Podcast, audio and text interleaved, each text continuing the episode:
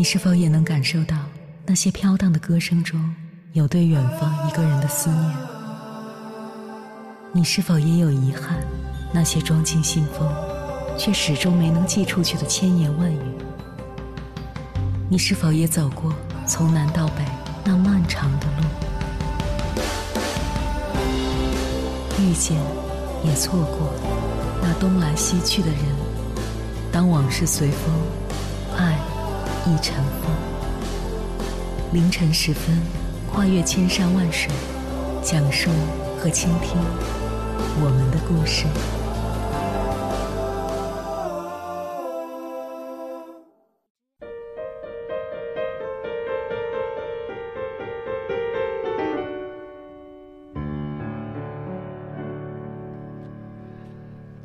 欢迎回来，各位夜行者。这里是正在直播的中国交通广播心灵夜话栏目《千山万水只为你》，深夜不孤单。我是迎波，我要以黑夜为翅膀，带你在电波中自在飞翔。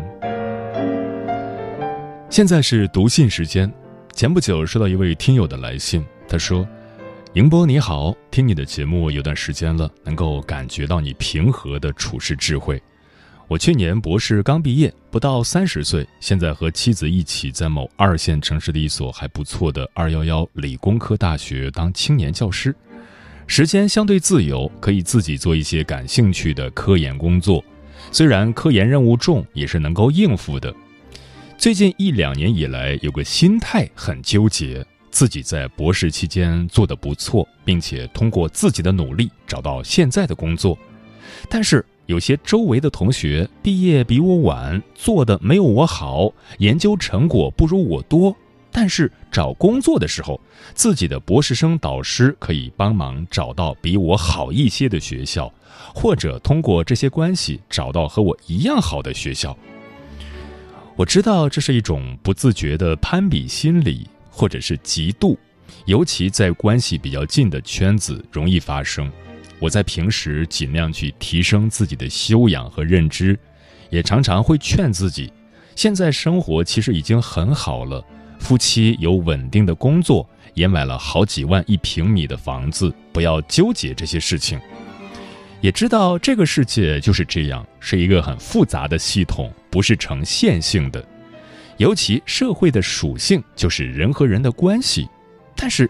这些事情就是不自觉的会在我的脑海里浮现，这些可能会让我有些失落，有时觉得真是不公平，觉得自己不够幸运，之前的导师没有那么好，或者说很自私，不会帮自己找工作，而是只会安排我干活，为他谋利益。自认为在平时的生活中，我是一个大度、乐观、积极向上和热情的人。父母也都不是小气的人，甚至妻子在这点上都比我豁达的多。但是，这个事情为什么会一直成为我的一个纠结点？我也知道自己可能还是向往更好的生活吧，但心里总是有个坎儿迈不过去。我想问一下，除了自己不停的努力奋斗，有什么方法能够让自己更坦然的去面对这类事情？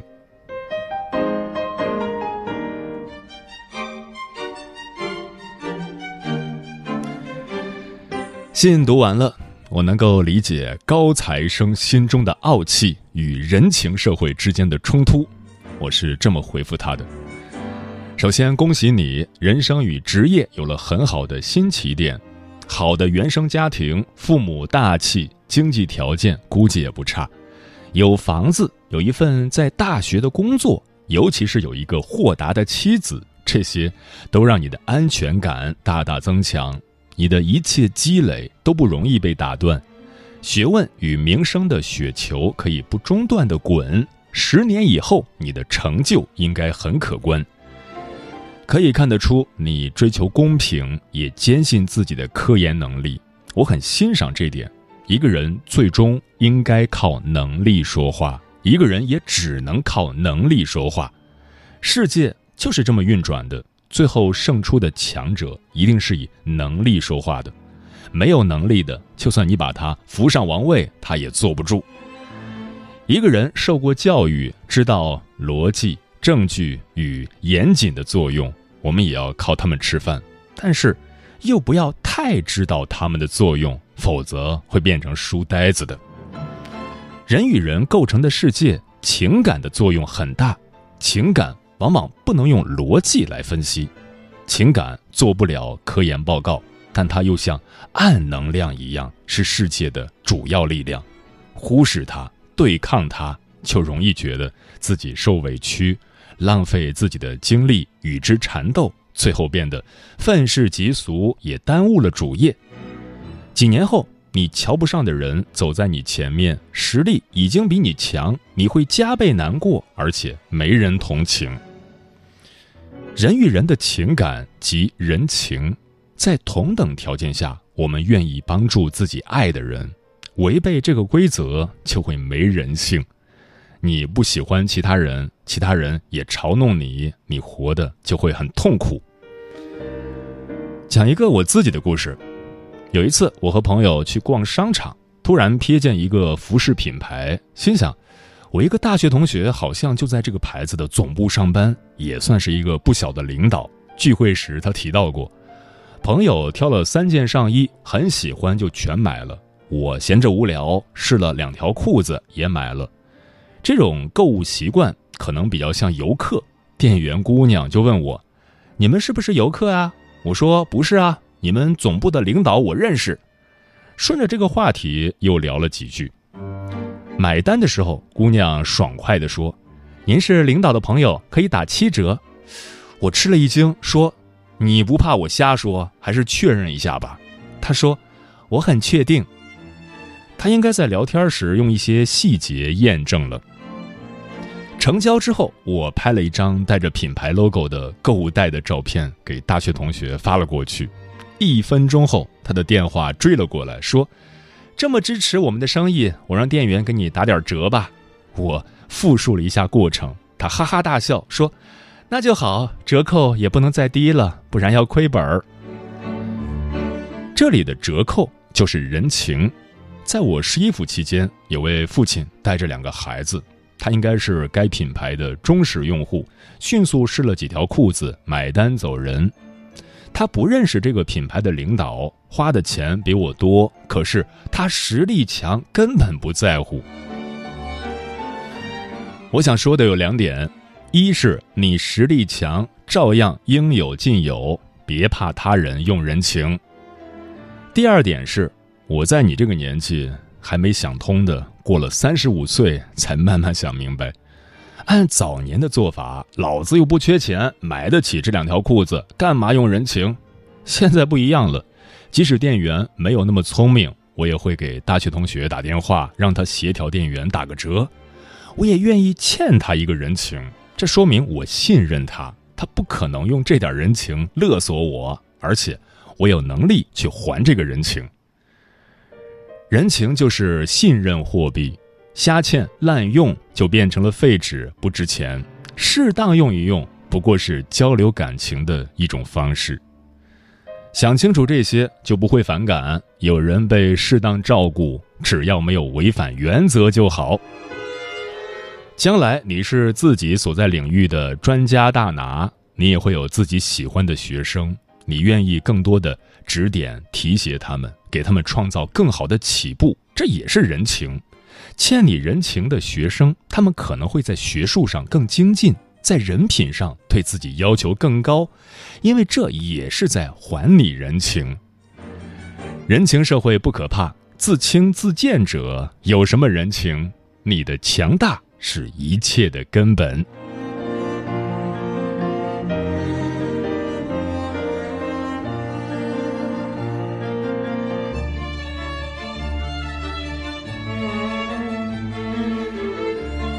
接下来，千山万水只为你，跟朋友们分享的文章名字叫《感欠人情其实是一种自信》，作者凯瑟琳大王。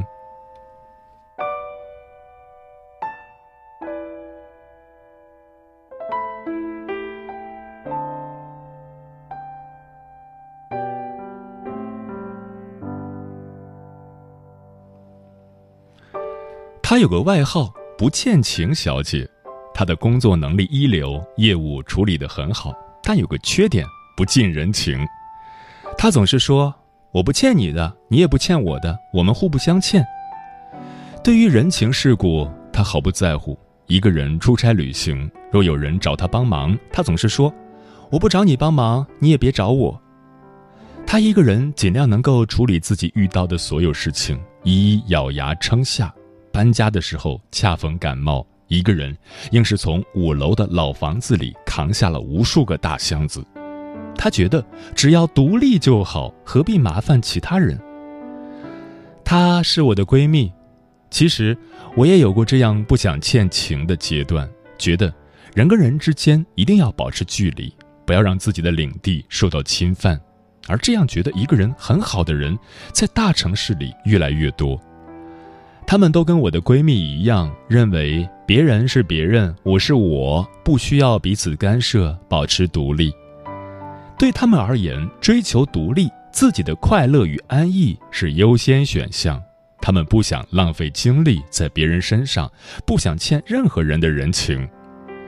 久而久之，他们活在了自己的世界里。孤单且没什么朋友，而如今的我却悟出了一个道理：原来人情是要相互欠的。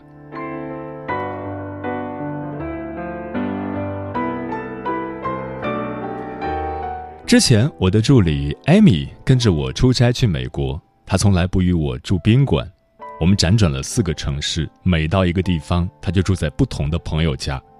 最后在波士顿的晚上更是夸张。他的朋友为了见他一面，不远万里从外省坐飞机来波士顿和他住在一起。我问他，他哪里来这么多朋友？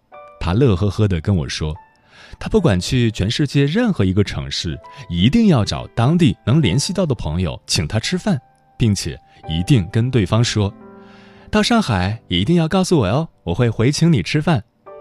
一来二去，那些不太熟悉的朋友都变成了他知根知底的朋友，而他更是喜欢麻烦朋友各种小事，小到买一双员工内部价的鞋子，再或者不熟悉的领域找朋友帮忙科普。当然，这种麻烦的前提是艾米是个礼貌且懂事、知书达理的妹子，托朋友代购之前绝对先给钱，并且言而有信。不是那种自私自利、想占便宜的人。对于我们这样的常人来说，要懂得人的情感本就是互相亏欠的。而冷漠的都市里，我们却渐渐学会高高筑起自己的象牙塔，过度自我保护起来，关起心门，伤痛自己疗愈，以为自己独立坚强，却不知道要寻求别人的一个拥抱。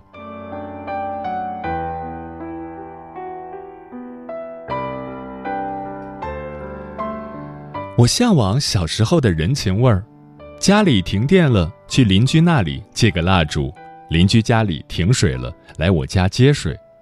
没有被防盗门和高楼隔开的我们，那样的人情让人觉得温情而又百般回味。然而放到如今，人情这个东西，纵然倡导要相欠的理论，但也有一个度在里面。我家孩子满岁，你来吧。我明天搬家，能不能来帮忙？你拒绝一次可以，三番五次拒绝之后，你就会发现你的人际关系淡漠很多，人缘直线下降。你所获得的是更加自由和可控的时间与金钱，再也不用不远万里帮朋友代购一个包，也不用咬牙去攒一份份子钱，这是一定的。比如，我也曾在处理与周遭人的关系这件事情上相当的理性与克制。每逢出国游玩、开会，但凡碰上有人让我帮忙代购，我一律冷冰冰的拒绝。实在推辞不过，就要求对方先打款，然后我再购买。一切以自己方便为主，其他都是次要的。这样没什么不好，只是凡事皆有代价。这就是我所说的“不欠人情则无温情”。如何平衡这个天平？其实最重要的是要懂得如何筛选出自己的朋友，哪些是真正值得你付出时间和精力的朋友。学会把自己的人际关系划分为几个圈。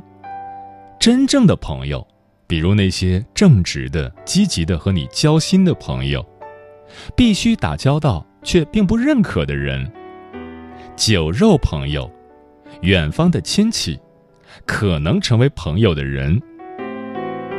筛选出必须付出时间精力的那些朋友，不管多远多忙，为他们全力付出；而其他的人，则要学会把握一个度。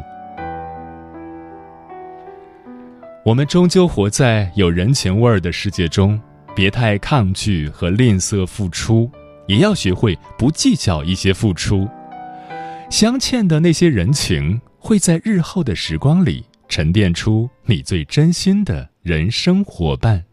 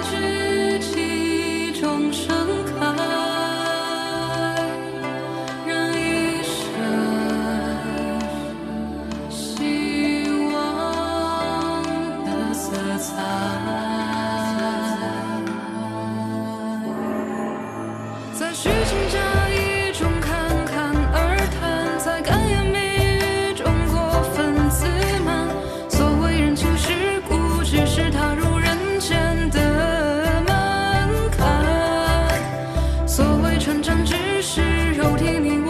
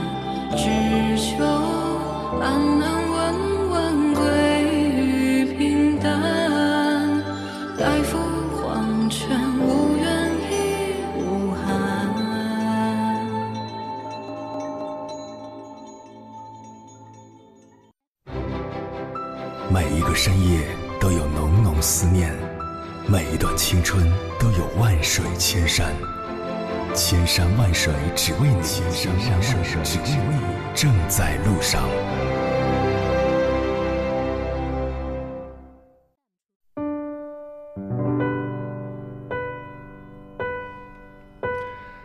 感谢此刻依然守候在电波那一头的你，我是迎波。今晚跟朋友们聊的话题是如何看待人情这个东西。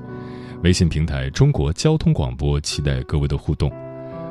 龙哥说：“只有自身强大了，才会有人愿意主动和你发生人情往来。另外，弱者也有人情，只不过他们觉得整个世界都欠他们的，对他们好是应该的。”给予弱者的人情，只有消耗，没有积累和互助。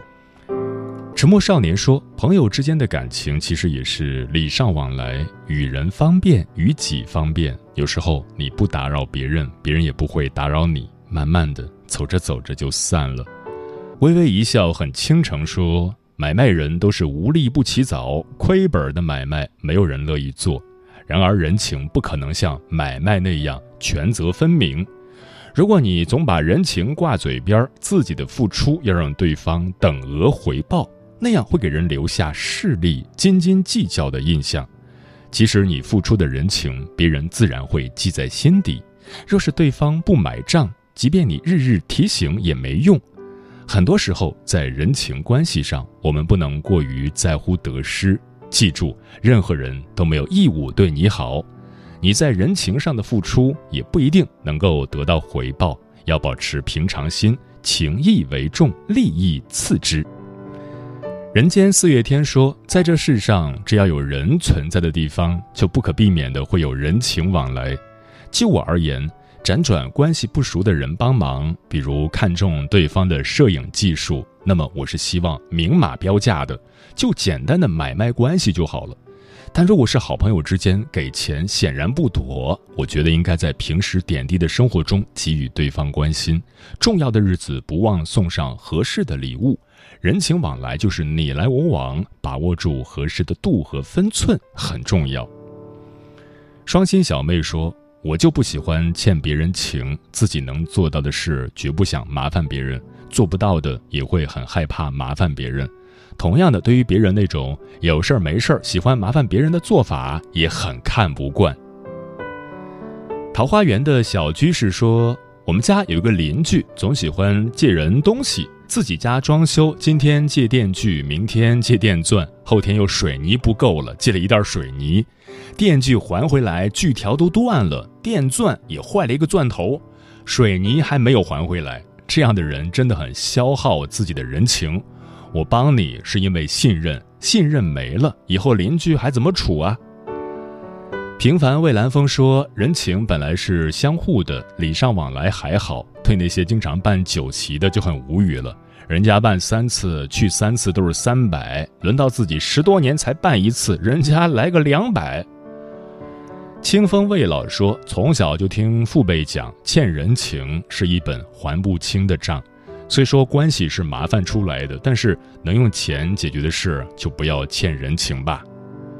无为而为即可为说，人情世故，人情就是世故。有人做了人情，一定要别人知道。有人不够世故，生怕别人知道，所以才会有你来我往。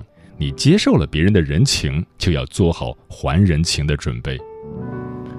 墨染风尘云无语说：“我喜欢在无形中帮助别人，都是朋友，没必要都表现出来。你的帮助，朋友心知肚明，又不会让人尴尬。如果付出就要有回报，那不就是利益交换吗？又怎么叫友情呢？”石头说：“生活中求熟人，行个方便，给对方留点好处，有亏有欠，有来有回，是经营人情的方式。然而，便宜占得多了，又不能给予适当的回馈，只会毁掉这段关系，耗尽所有人情。双方共同付出，关系才能持久，筹码尽量对等，感情才能稳定。”嗯，哲学家尼采说过。何谓人情？有来有往者才有人情。第一次我敬你一分，你回我十分，便再无第二次。人与人之间的关系往往很脆弱，只取不给，说断就断。想要关系长久，少不了双方投入平衡。美国心理学家霍曼斯提出了人际关系跷跷板定律。他认为，人际交往本质上是交换关系，相互给予彼此所需要的。聪明的人都知道，只有回报别人的付出，才能滋养彼此的情；只有感恩别人的好，才能温暖彼此的心。所以啊，感情最怕的是一腔真心，却换来对方的毫不在意。你若不真，便无人与你交心；你若不懂感恩，无人会帮你。人生海海，真情难觅，真心难寻，唯有以心换心。不透支与任何人的关系，不只是对感情的尊重，更是对自己的负责。往后余生，愿你不辜负每一个对你好的人，不消耗每一段真情。时间过得很快，转眼就跟朋友们说再见了。感谢你收听本期的《千山万水只为你》，晚安，夜行者们。万家灯火，红尘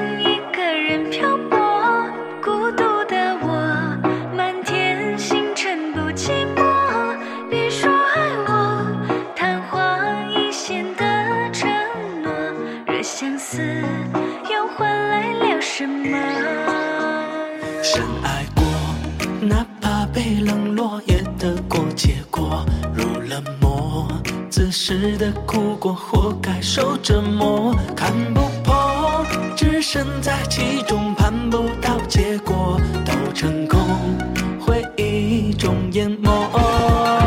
万家灯火，红尘一个人漂泊，孤独的我，满天星辰不寂寞。别说爱我，昙花一现的承诺，若相思。